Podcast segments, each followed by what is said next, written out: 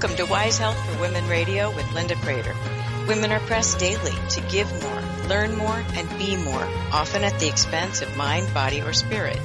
Each week with intriguing guests and topics, we'll bring you fresh ways to view your limited time, encouraging a shift to new, healthier perspectives. Wise Health for Women Radio, helping women thrive. And now here's your host, Linda Kreter. Good morning and thank you for joining us. We're going to be talking about something that I think we all fall into and maybe don't know how to get out or we've learned ways to get out of this and this is this is negative self-talk and it can be really damaging to our brains, our mental health and our physical health. So I'm joined today by Susie Reynolds Reece. Again, good morning, Susie. Good morning. This topic intrigues me because I, I think that I know it's happened to me many times. If I overthink a situation or I had different expectations for myself, instead of just simply learning and moving on, I, I have been known to have a, what they call a cognitive distortion. I beat myself up and I think that that is not helpful. And I've learned to catch myself now because negative self-talk can lead you to a place where you don't even recognize when happiness walks across your path. I, I completely agree. I think that, the, that we all do that from time to from time to time for mm-hmm. sure. I know I do personally. Um, I think I and and the anxiety of getting into a situation before it happens and then after you're like, oh, it wasn't really that bad. I worked myself up so much.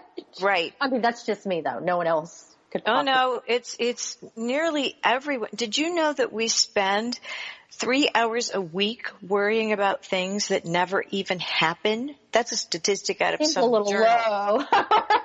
well, I think it's low also. But even if you take two hours a week, okay. look at the hours you spend on things that don't happen. And part of that's evolution. Our minds are there to save us from things and we're we're prone, the brain's wiring is, is evolutionarily prone to save us from the threat of the saber-toothed tiger. But I don't know about you, I have not seen one of those in my neighborhood recently. or I don't ever. know, it's 2020. So. Oh, well, stop. Don't even say that. So that's not even funny. Okay. No, I'm kidding. I'm kidding. But the, the funny thing is when the brain hears negative self-talk or have you ever found yourself in a situation where you're like, oh, I'm so sorry, and you didn't do anything that requires an apology? That's also negative self-talk. I have recently, I think over the past year, started actively working on not apologizing for Me things too. that were not my fault. And I've noticed, you know, when I have people that come to me for help or are in difficult situations, they almost immediately apologize. I'm sorry that I'm saying this or I'm sorry I'm going through this. And I'm, I constantly tell them why. Why are you apologizing? This is not your fault unless it is, you know, but this is not your fault. And I, I, think that we are just, in, it's ingrained in us in some way to feel as though we are responsible and we should be ashamed. So. Mm-hmm. Well, the funny part is we have to realize that we're not responsible for everything. And then it took me decades to learn that, I must, must admit, um, because I'm one of those doers and I want to help and support. But sometimes I was reaching out to help where it, it wasn't my issue and then I get blamed and I had done it to myself. I think we're often our worst critics.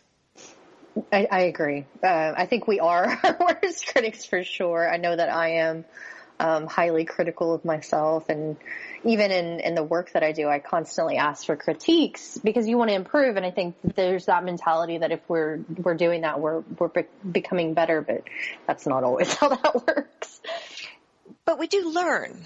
And I think that when we can catch ourselves from apologizing for things that are outside our control, or if you say to someone else, I'm, I'm sorry that that happened to you um, recognizing an affirmation is very different than you taking on the responsibility. And I've learned not to say, I'm so sorry when I get yelled at by a child. I'm talking about specifically one of my children, um, because if it wasn't my issue, then I don't get the blame either. And so some of that is boundary setting and recognizing what is yours and what isn't. But I would venture to say that words matter so much in terms of self-talk. Because if we say, I just can't, how many times do you hear people say, I just, I just can't? Well, the word can't is the opposite of can, which means able to do. So are you able to do it or are you choosing to not do it? I think that language in general is an issue though when we when we look at that because the definition although we may all have access to the internet we don't always know what that definition is or what that meaning is and then of course when you look at I mean, that's such a simple word can mm-hmm. can't mm-hmm. we should all understand that but then our perception around what that means is it varies and then of course you have you know slang terms and mm-hmm. I've been known to say that I just can't um, and it doesn't, it, in no way contextually does it mean I cannot because I'm not able to do. It's just mm-hmm. I'm done having that conversation or just kind of a off the cuff thing to say. So I think that too often we forget that words truly are powerful. And I completely agree, especially when you talk about young children. And mm. I try to be aware of the way I speak to them because I, my youngest especially struggles with his self-talk. Mm. And it's such an interesting thing to see when they're so, so little because I know that most of that did not come from me. mm-hmm. So it's almost as though it's, it's already ingrained in us when we're born to, to just be negative, um, and then trying to counter that and, and explain that that's not good. And, um, I constantly have conversations about how I don't want anyone to talk badly about you, including yourself. Um, oh, that's good. Okay. So, and I don't know that it's impacting them yet, but I'm hoping at some point they'll kind of realize that the way we talk about ourselves allows others to believe that they too can talk about us in those ways. Well, I agree with you that it's turned into a slang term. You know, I just can't, mm. you know, that's the end of this discussion exactly. But I guess I was going toward the we're not usually incapable. Mm. And if we say we're incapable and we cannot, we are weakening ourselves because we probably can. And even when we say, well, I'll try, well, that's often code for, nah, I'm not going to do it. it and, and that disempowers and takes away energy, whereas, I mean, they're they're called the doing words. You know, I can, I will, and I want, because they empower you to make changes. And and let's face it, there's been so much change and so much uncertainty uh, that we have had to constantly adapt, but we've also gotten harder on ourselves because we have less outside interaction. Mm. Does that make sense? I think so. I mean, I, I agree, I, and I I would also say that the outside interaction that we are having are probably not great if you're looking at social media or you know, whatever else it is. And we know that that definitely impacts the way that our brains are working or right. not working, whichever way you want to look at it. Mm. But um, no, I think that you're, I mean, you're 100% right. There's no question to the, the fact that the way that you're speaking either to yourself or to others impacts the way that you perceive things and whether or not you're capable of continuing. Mm-hmm. Um, it's interesting because I was, I've, I've been doing some research on positive messaging mm-hmm. in public health. And I mean, everyone knows that, you know, drugs are bad, just say no here's your brain on um, drugs in the in the frying the, the egg in the frying pan, right? Um, and and so there was this whole theory around like, well, if we all knew drugs were bad, why are we in the situation that we are in right now? Choices. Uh, it, right. It's, it's choices, but it also has to do with the fact that fear doesn't change behavior. That if mm-hmm. we are speaking negatively, if we're using scare tactics, if we're having these kinds of conversations, at some point, it might be attention grabbing at first, but we tune it out, um, and it does no good whatsoever. But those positive conversations, they may be harder to latch onto in the beginning, but the longer and more consistent you are with those, the more likely you are to see positive influences across the, across whatever it is that you're trying to impact. Um, you're absolutely right, because think about carrot and stick. Which do you respond better to? Food. exactly. Exactly my point. But it's, it's reinforcing what you just said. Fear doesn't change behavior often. Um, and that is what we're kind of looking for. Take it into something so simple as, you know, I can't lose weight because I'm pigging out on ice cream every night. Uh, okay, you, you can't stop eating the ice cream. Okay, but maybe tomorrow if you put, I don't know, an artificial sweetener in your coffee or didn't drink the can of soda that you know is not bad for you. Isn't that a start? Well, I think that that's that that start can be that mental block keeps the start from happening so mm-hmm. often. And it's so easy to fall to those. I mean, they're really just bad habits. Those, mm-hmm. they're not really even coping mechanisms, right? it feels good. Let me get that, the sugar rush and mm-hmm. uh, have that immediate dopamine kick and then, you know, of course I'll have to sit in the corner and cry for a little while later over it. But, um, and we all have those things mm-hmm. too. Well, we can't all be positive all the time, and, and, there are times when we should chastise ourselves and say, you know, I, I know I could have done that better, but um, in our next segment, let's talk about how the striving for perfectionism often drives people crazy. And this kind of self-talk, even, hmm, I could have done better than that, can go too far, depending on the, the mindset you have, the expectations you have, or the expectations of others have on you. And we get a lot of messages these days. Mm. And so we really need to take a look at the compare and despair part and what it means for us and our messaging to ourselves. We'll be back right after the, this short break. Stay with us.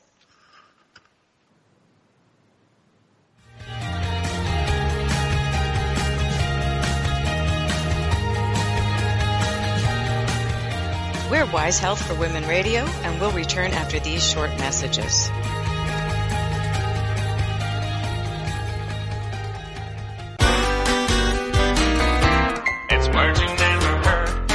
Recent study at Israel's Weizmann Center of Science suggests that one of the reasons people shake hands is to smell each other. It may not be as undignified as two dogs greeting each other, but a handshake may amount to the same thing. What do you call the fear of being touched? Haphephobia. In Russia, don't shake hands with the opposite sex unless it's a business situation. Otherwise, a man should kiss a woman's hand. In Morocco, a gentle handshake is acceptable only if you're the same gender. In Australia, if you're a woman, offer your hand first. Plus, women do not shake hands with other women. And in France, they avoid haber-glaber and shake quickly and lightly. Haber-glaber is forceful or strong. It's words you never heard. I'm Carolyn Davidson, and Words You Never Heard has been brought to you by the Bariatric Surgery Center of Dallas.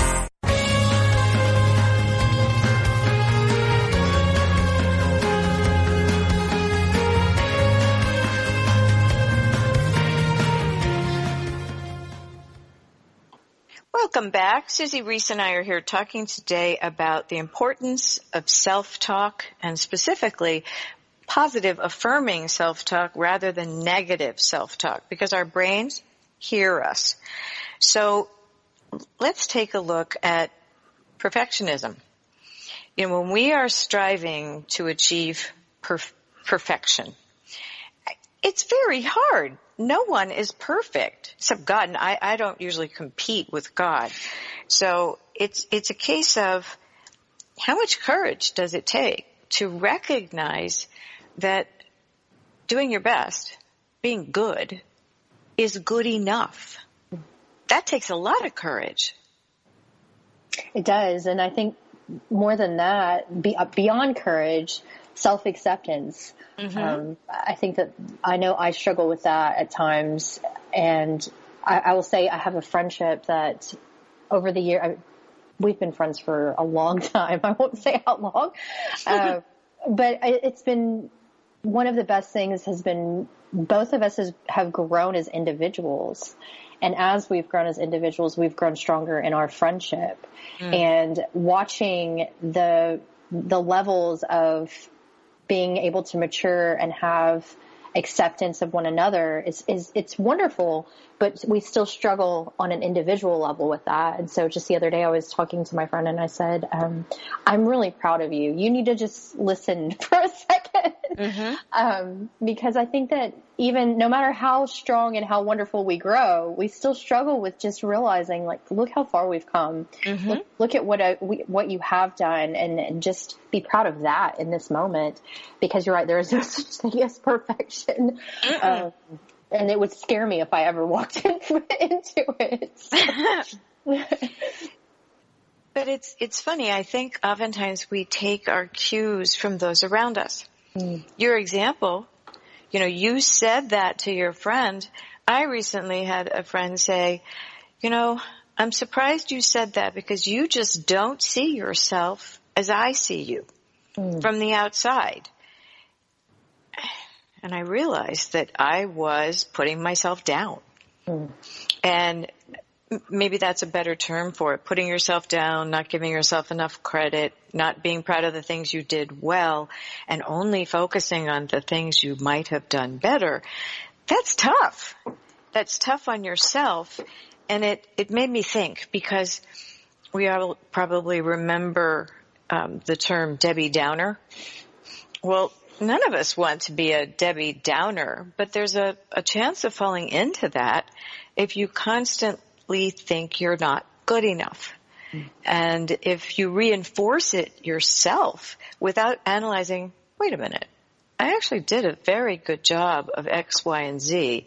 Next time I would change ABC. But overall, I was pleased. You were talking about the surveys you get after you speak. Well, I'll bet you 95% of them are excellent. And you don't really learn anything new that you need to do or change. Am I right? Well, you're you're not wrong, but at the same time, I think, well, they just wanted to get out. See, now that is putting yourself down right there. Yeah. Well, I have, I've often said I want to get an evaluation of how people evaluate to see yes. if it's a trend or if I'm terrible. I know. oh, no, we're we're often that way, and I I think it's very interesting though. In some cases, I think we are taught not to be self-aggrandizing. I, I know in my household growing up, we were never taught to brag. Modesty and humility was really precious and treasured and, and reinforced to the point where sometimes I was asked to, to say something about something I'd achieved and I didn't know what to say because I was tongue tied because I didn't want to brag. I didn't want to be immodest. And, and then I had to remember that there, there, we are not supposed to shine our light under a bushel, that we were given gifts to use. And so, okay, it's not so much my gifts as just I happen to be given these gifts. And so, okay, I can accept that. Because that's not just making me the purveyor of whatever wisdom I gave out. Does that make better sense? I think it's, I mean, you're right. And I, I refer to social media because I think it's such a big part of so many people's lives, but you see that.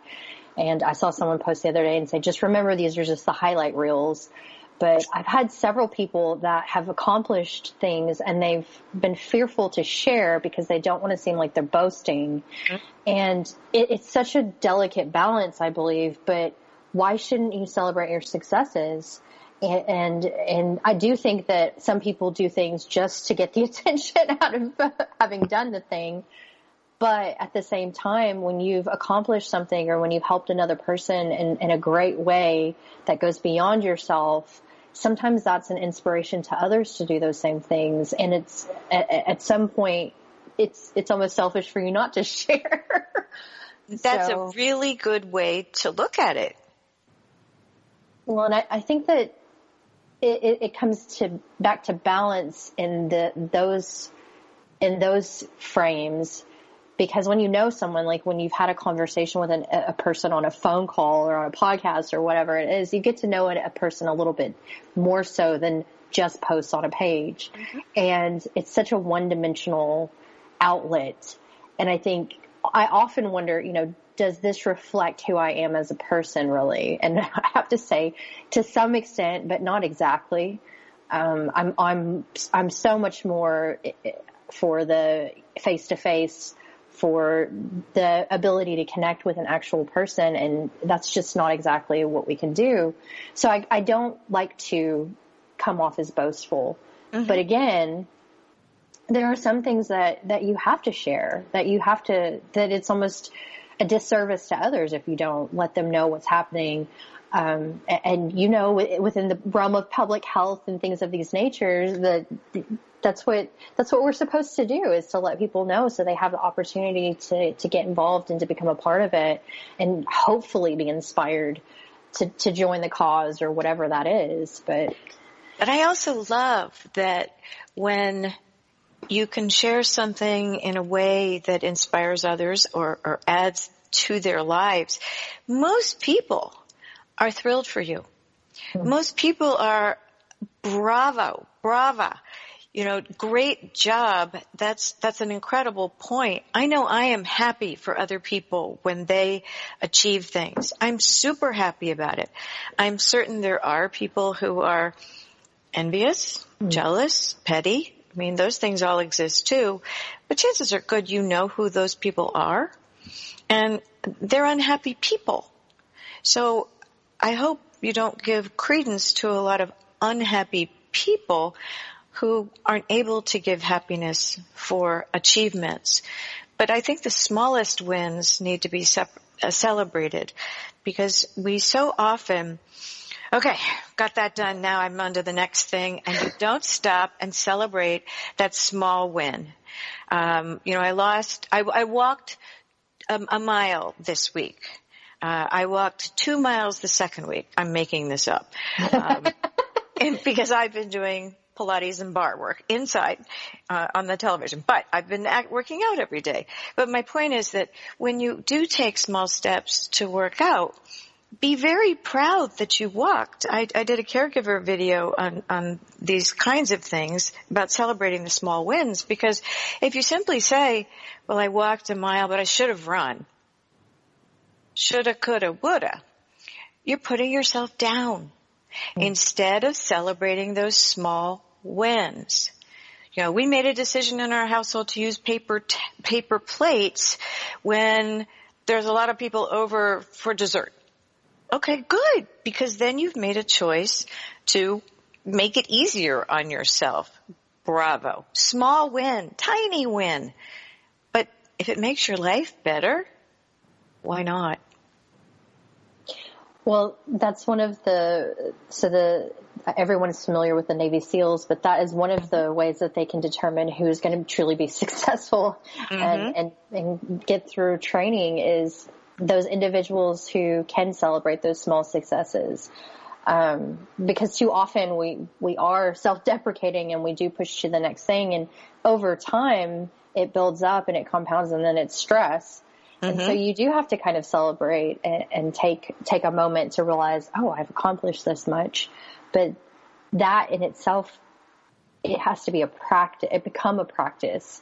It's um, intentional. Right. And I think that that's the difficulty is, oh, maybe I accidentally celebrated, but am I doing this as a practice? Yum cupcake. Right. no, but, but seriously, the little wins are so important and they often don't get noticed by other people, but you can even keep yourself that gratitude journal that says, today I did this. Um, and you can look back on it and it's, it's a small win I, I laugh because these classes I'm taking online um, with Pilates and, and ballet bar classes, they they constantly have badges for you. You know, you've achieved five classes this week, or you've achieved. I've actually had 105, 106 classes today since May, and so it is is very much the small things finally added. up. I was wowed when I hit 100 classes and I saw a real difference in my mental outlook, my posture, my strength, etc. It's just an example of the small things add up to the bigger things. So if you can intentionally stop yourself from saying you're sorry when you haven't done anything, if you can say, you know, I, I have a joy to share. And when you say you have a joy to share, that's really not boasting. Mm. It's a joy to share. And Uh, you know, the receptivity to that is often much better than you won't believe what I just did. I'm amazing. well, some of that's probably good too, with the right people. Right. But you know what I'm saying? It's oh, it's just a, a matter of changing the way you talk to yourself and think. And if it's only you these days and you need to write it into a journal, by all means do. Because don't miss out on what you've achieved and managed to get through. Well, I, I was actually thinking about that yesterday. It's been a while since I've just journaled what's been going on in my world, and I did that periodically throughout my life. Just whether it was good or bad, wrote what happened, what was happening, and kept myself up to date. And you know, I thought about it. I thought you don't realize how far you've come, and then you look around and you're in a situation like a pandemic, and it's so easy to forget the struggle of what's going on right now and, and what you are surviving. And I think that that is powerful to be able to look back and think the world was absolutely chaotic mm-hmm. and yet you managed to make it through and go back and, and celebrate that as a win. Um, because right now we don't know how long that's going to last, but at some point we're going to come through the other end and think, man, I wish, I wish I remembered everything that happened. So that's it's a, really, important point because I, I think just the practice of writing down, okay, in this month I did this and this month I did that. Um, you know, those are small things, but hopefully we will not pass this way again. So remembering the good parts, the silver lining, if it were, is a good way to look at things. In our next segment, we're going to take a look at our fears and where do they come from. We'll be right back.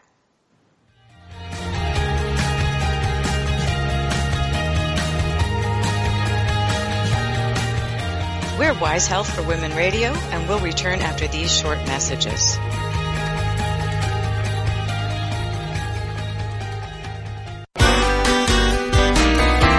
It's Marching Day Lumber!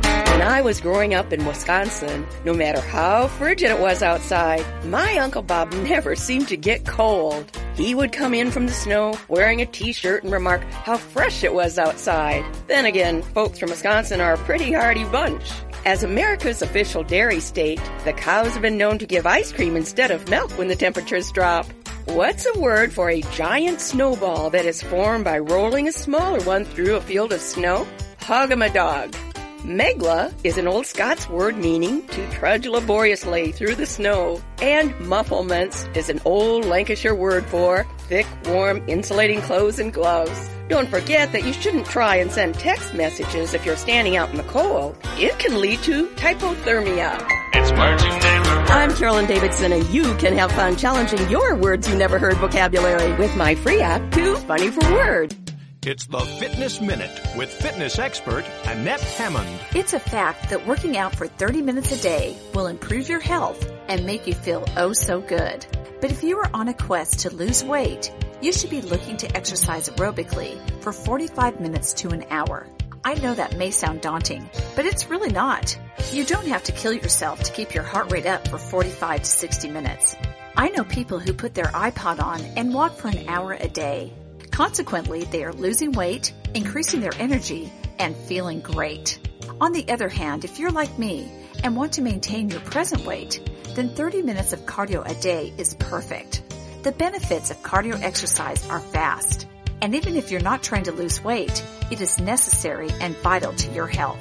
So schedule in your cardio exercise six to seven days a week and watch your health, energy, and outlook on life improve. I'm Annette Hammond.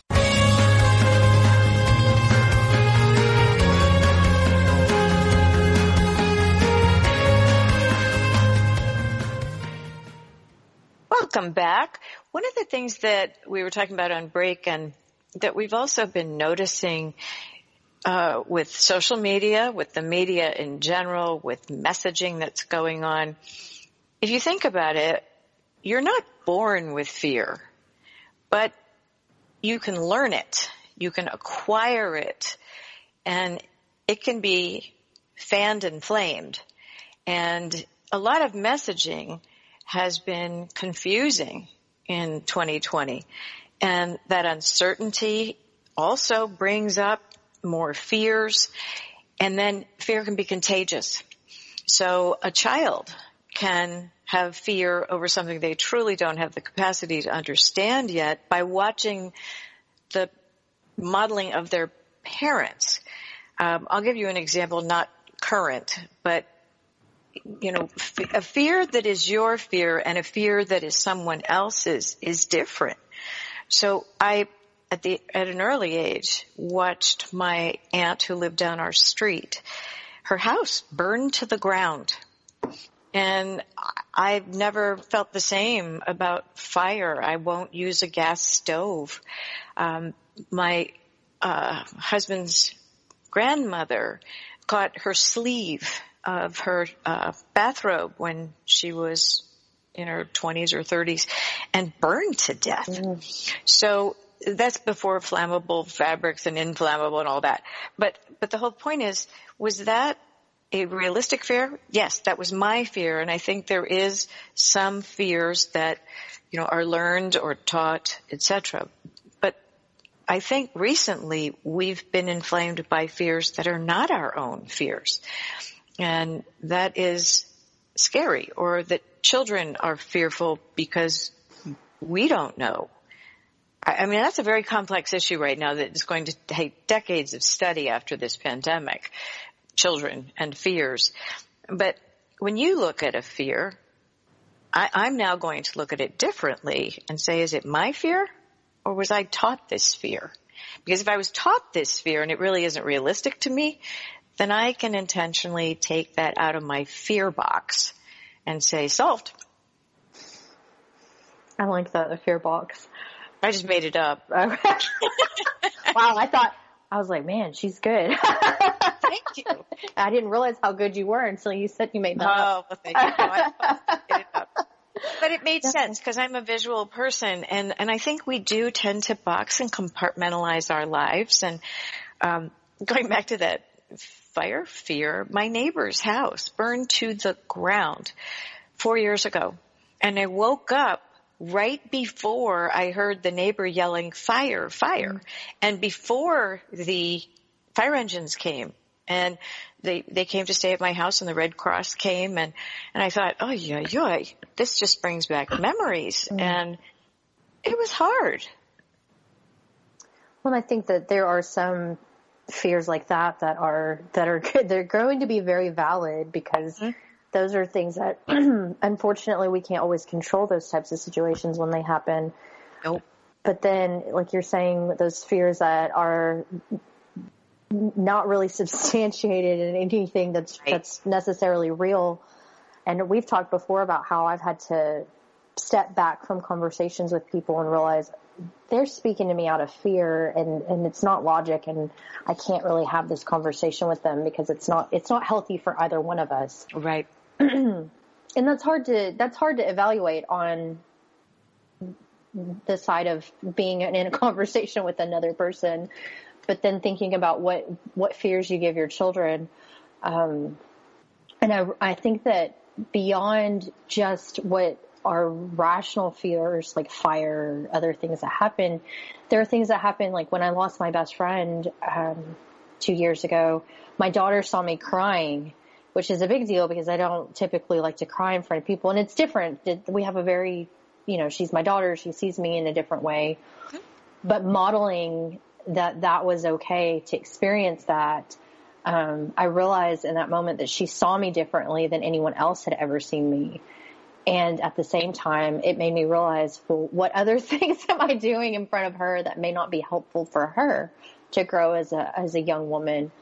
Um, so I think looking at, am I giving them unnecessary fears, and what other fears may I be un- unintentionally sharing with the other people in my life? Um, mm-hmm. How often do we think that way, though?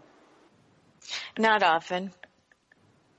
I, I think sometimes though, I, I, I will take a look at, okay, you're, you're all tensed up. You're afraid of something. What is it you're afraid of?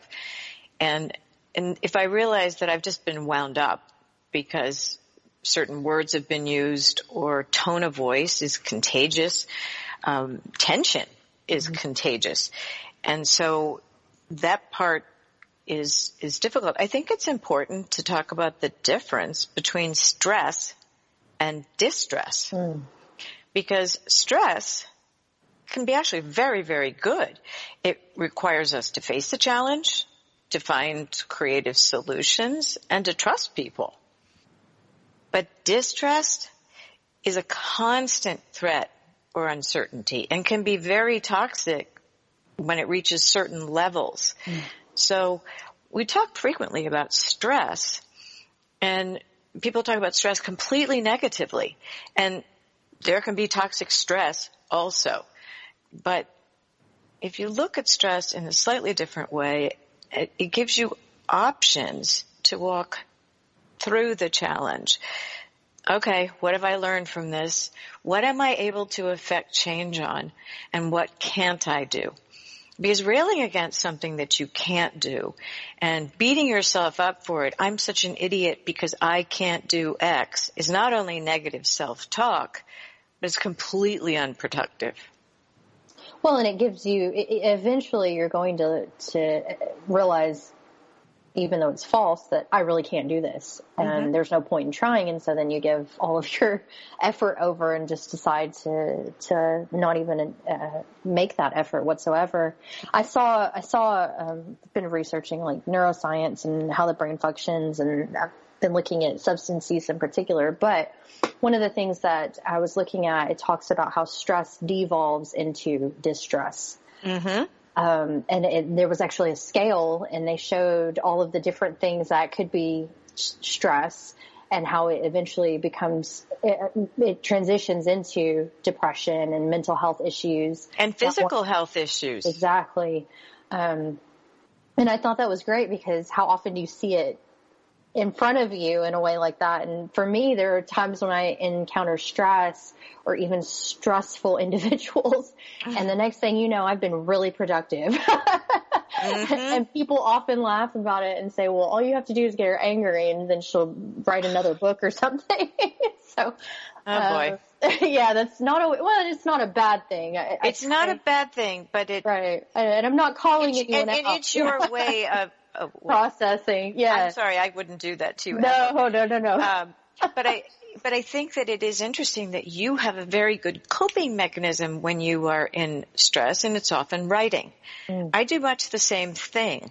I will also sometimes just write out the stress to myself, and then I'll delete it because I've gotten it out on paper.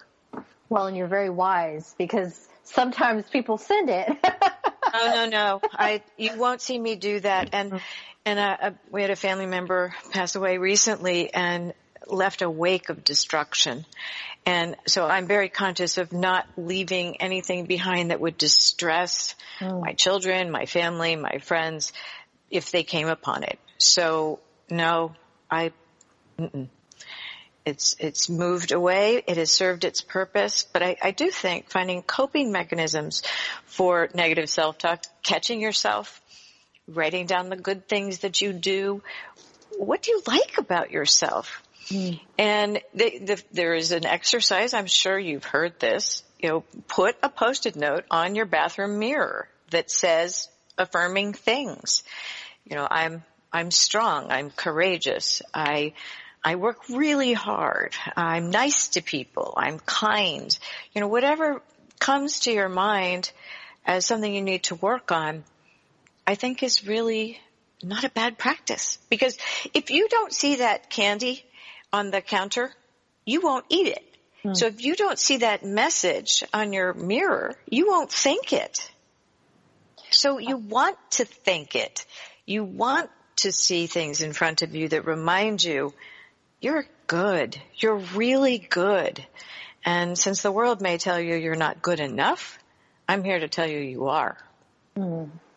Well, that's beautiful. Well, I, th- I mean, and I um, I completely agree. I think that having those positive sayings are a wonderful way to kind of start your day. I did a event where I was training law enforcement, and I asked them. I said, "Does anyone look in the mirror and ask or say, I'm an amazing lion. That's how I start my day. And they all kind of laughed. And this one guy said, I always say, nobody looks as good as you do, um, to himself oh, how, in the morning. That's great. And it's, you know, but those funny, silly things, it's such a great way to kind of just shake off bad days or start a new day. And it may sound silly, but that's, it's a great way to kind of shift the way that you're thinking about it. And I'll ask people, think about a, a moment in your life recently where you were just on it, when you were mm-hmm. nailing work or you had done something amazing and that feeling of accomplishment that you have. That's what you're trying to kind of regain. And what's wrong with that? Um, that helps you go back into the next day and accomplish more and, and get get a good sense of worth out of what you're doing with your life. Well, we're only given one life and mm. we're all given 24 hours. What we choose to do with those 24 hours is up to us. So you can either spend it really working on yourself. The only person you can ever change is you. Um, so working on yourself or, or listening to negative voices and messages and ruminating and overthinking on things that you really have no power to change. And we're all being asked to accept a lot of things that maybe we don't agree with or can't do any longer and we miss it. But we really do have a lot we can change. And the biggest one is being nice to yourself and if all you can say is, I am really a good person. I am kind. I have a big heart. I have empathy and compassion for people. Those are wonderful things. And I think that the more kindness, more compassion, and more civility that we give each other would help the conversation that is ongoing and constant. We're going on a final break and we will return. Stay with us.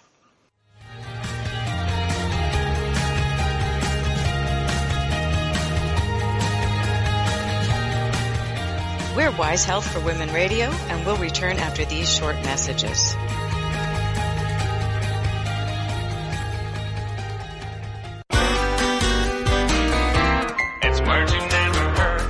Do you ever get nervous riding in an elevator because you're afraid the cable might snap?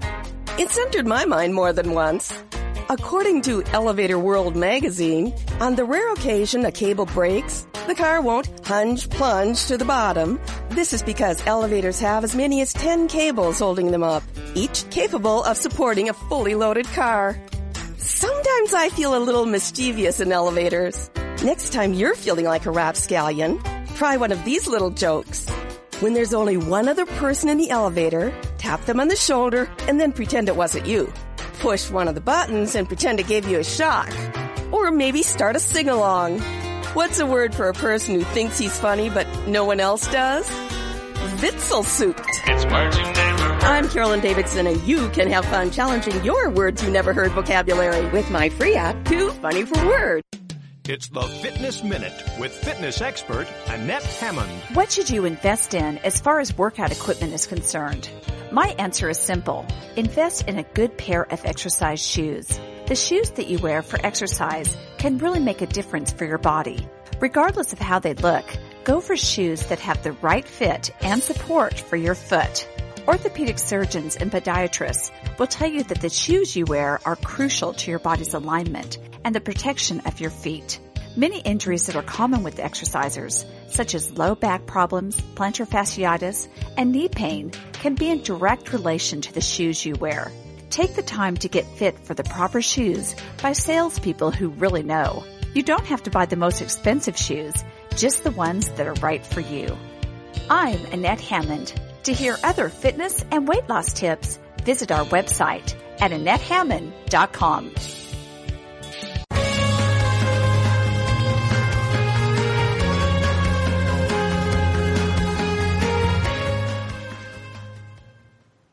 Welcome back. I'm Linda Kreter and we're here with Susie Reece and we're talking today about the importance of positive self-talk.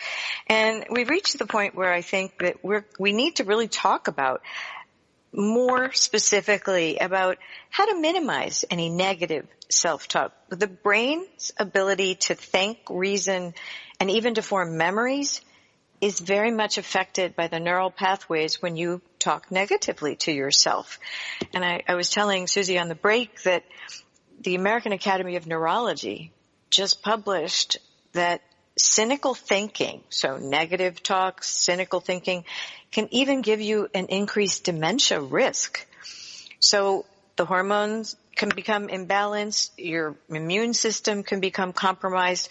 So in this segment, let's talk about how to minimize the negative self-talk, how to positively affirm you, yourself, and those around you because you are amazing and there are ways you can become more amazing. You want to start? Um, of course. I, well, so a, a, few things. I think sometimes that we are our biggest issues when it comes to changing the way that we, we look at things. And so, um, I was reading about morning routines and mm-hmm. we all know that we should be doing these. Well, I say we all, I would say a good majority of people know. But I think we get in our own way. And one of the things that I read said, you know, your alarm. Most of us at this point are using our phones as alarms and you can actually set your, your alarm to music or, you know, whatever it is that you want it to be. Mm-hmm. And so this, this thing that I was reading said set it to a positive song that you really enjoy, one that just puts you in a great mood. And you're essentially kind of tricking yourself that the first thing that you hear in the morning is something that's really, really exciting that puts you in a good state of mind. Um, another thing that I saw was talking about um, if you have a pet, a lot of people, the first thing that they do is their pet wakes them up in the morning. Uh-huh. That that connection, that positive connection can be such a great way to kind of begin the day. And there's just little things that we can do to kind of shift the way the the input that we have um, within our brains, whether it's um, music or you know what we're doing when we're making a coffee or things like that. And then I, I really enjoy when I'm watching television or anything like that, trying to find little nuggets of, of good things and mm-hmm. shows. And I was watching a show and it was two women talking and one of them said to the other, I really wish you loved yourself more. Aww. And I thought that is the perfect way to respond to someone when they're speaking poorly about themselves. Because how many times have you been in that situation where someone says something bad about themselves and you're just like, just quit doing that? Or you're wonderful and it's, it never feels like the best way to respond. Wish you loved yourself more. I like that. So my friend and I, we've been doing that. When she says something that that I don't think she should say about herself, I say, "I wish you would love yourself more." And she just looks at me and she's like, well, "I can't say anything back to that. What am I going to?" you know, you're not wrong. So that's great. I, I love that. I, I think sometimes even making the switch, once you begin to recognize your inner critic and start to to catch it and and say no no I, I didn't do anything to say I'm sorry for or that was harsh. Why did I say that to myself? It isn't true.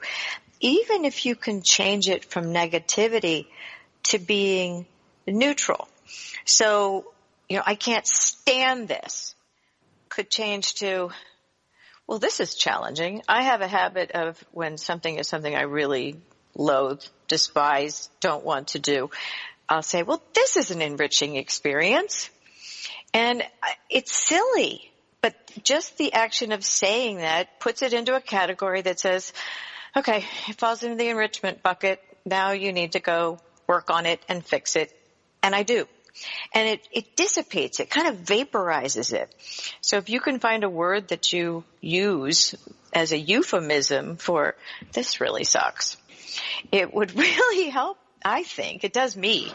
And it changes it at least to neutrality, if not into solutions and creative thinking. The other thing that I think often happens is that we don't treat ourselves as nice as we would treat other people. Mm. And if if you would never say what you're saying to yourself to your child or to a good friend, then why are you saying it to yourself? That's that's really a, a good showstopper to me because I somebody once said that to me um, that or I read it somewhere that you need to treat yourself as well as anyway you know what I'm saying. Mm. um, because teenagers and my I can remember my daughter doing this I remember saying could you at least treat me as nicely as you treat your friends? And I think that's not uncommon uh, as they go through a certain hormonal shift. But as we look at the perspective of, of what goes on in our lives, if we can be realizing what you started out with on this program, talking about how we, we give so much emphasis to things that either don't happen or too great an emphasis. The other thing that I will often do is if, will this matter three weeks from now? Will this matter three years from now? You know, will it matter tomorrow? And, and if you're upset about it and giving it too much energy, I need to conserve my energy these days. I don't know about you, no, but I am conserving it and prioritizing it in a way that I've never done it before. And I think it's because we've all been on overload. So I, I'm working on the kinder, gentler Linda to Linda connection because she could, she has been harsh in the past.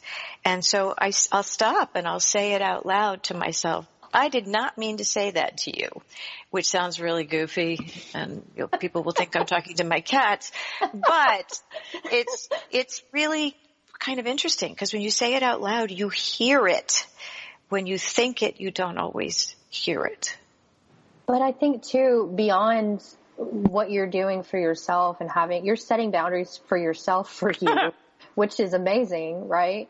And then through that, you're going to strengthen your boundaries for what you accept from others for you. Because I think too often that, and, and I don't know that anyone's intentionally being hurtful. It does happen, but it's we do accept a lot more than what we should from mm-hmm. be- behaviorally. And I think that that's beautiful because, you know, that's having my daughter strengthen my ability as a woman, I'll, I'll admit, because I realize I don't want her to take as long to realize a lot of the things that I've had to realize over the years. Right. Her to be a lot stronger and a lot more uh, self-aware and confident in who she is as a human being. And I, I have to admit, I don't know how she's amazing and it's, it, I'm jealous because she's so young. and I think well, she had an excellent role model. Uh, I don't I, know, but no, I do. But I, um, I think that, but that's so important because we do influence other people. You know what it's like to be around someone who is so angry with mm-hmm. themselves and, and they're just letting it darken the day. Well, it darkens your day too. And it can be contagious. And, and so if anything, at least clear your own negativity to yourself so that you're able to fence off the negativity that may come from others. I, I, think adding to your morning habits, I would say one of the things that I have done is I do not pick up my phone mm. first thing in the morning and look at email or social media. I eat breakfast first and I have, you know, reflection time and then I will take a look at it. It's not as if it couldn't wait. I mean, if it couldn't wait, someone will call me. Right. So that's a little habit, but if you constantly immerse your brain in things that add stress, it gives you a greater probability of devolving into distress. And you're never truly focused on anything. I, I mm-hmm. a while back, I tried to get to where I, I didn't answer emails every day throughout the day mm-hmm. and, and have set times because it just, it was overwhelming. And I remember when I first had to start emailing, I had this anxiety about, oh, I need to reply immediately.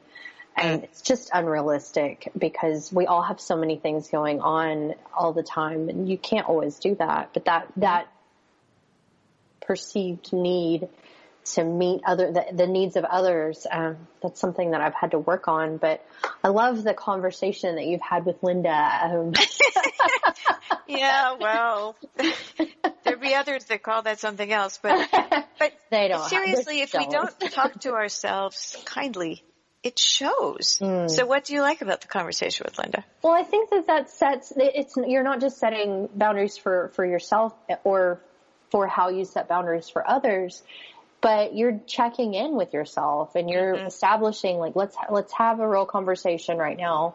Why are you being this way? Let's, let's fix this. And when you move through the day, you're going to be able to process that stress in a better way so it doesn't devolve into distress. And when you talk about people who you can, you just know that they're angry, they're not checking in with themselves. They're not trying to manage those negative, that negative self-talk. And I think it's a, so we're doing a disservice to everyone around us when we're not trying to do our own temperature check and see, see where we are and celebrate the wins and also realize that you're a wonderful human being and you, more than anything, you deserve to treat you well. Well, the funny thing is if it's all going on in your head and you're not saying it out loud and we're not allowed to be around a lot of people right now, others might not be aware of what you're telling yourself. So they can't step in and say, well, uh, your perception is not reality. Here's what I see. And it's better to catch your negative self-talk and ask yourself, how true is it? So I, I think that these are kind of things, the vast majority of negative self-talk is likely exaggeration Mm. And calling yourself on it can minimize the damaging influence.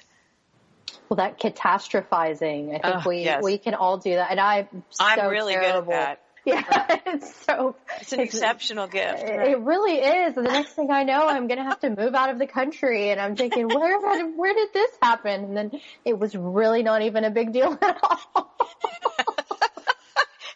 No, I, I, we think a lot alike. Um, I hope that this show has helped people to to understand that they're not alone in talking to themselves harshly or um, listening to people whose you know opinions we don't really even value. So why are we giving them energy? So if you want to know more about Susie Reece, you go to Susie Reece R E E C E dot org, and my information is on wisehealth.com. And I am so glad that you've joined us. We are really pleased to be talking about positive mental health during this pandemic period and its aftermath because I think we will be seeing a lot of help and support needed. Thank you for joining us today. We'll be back again next week.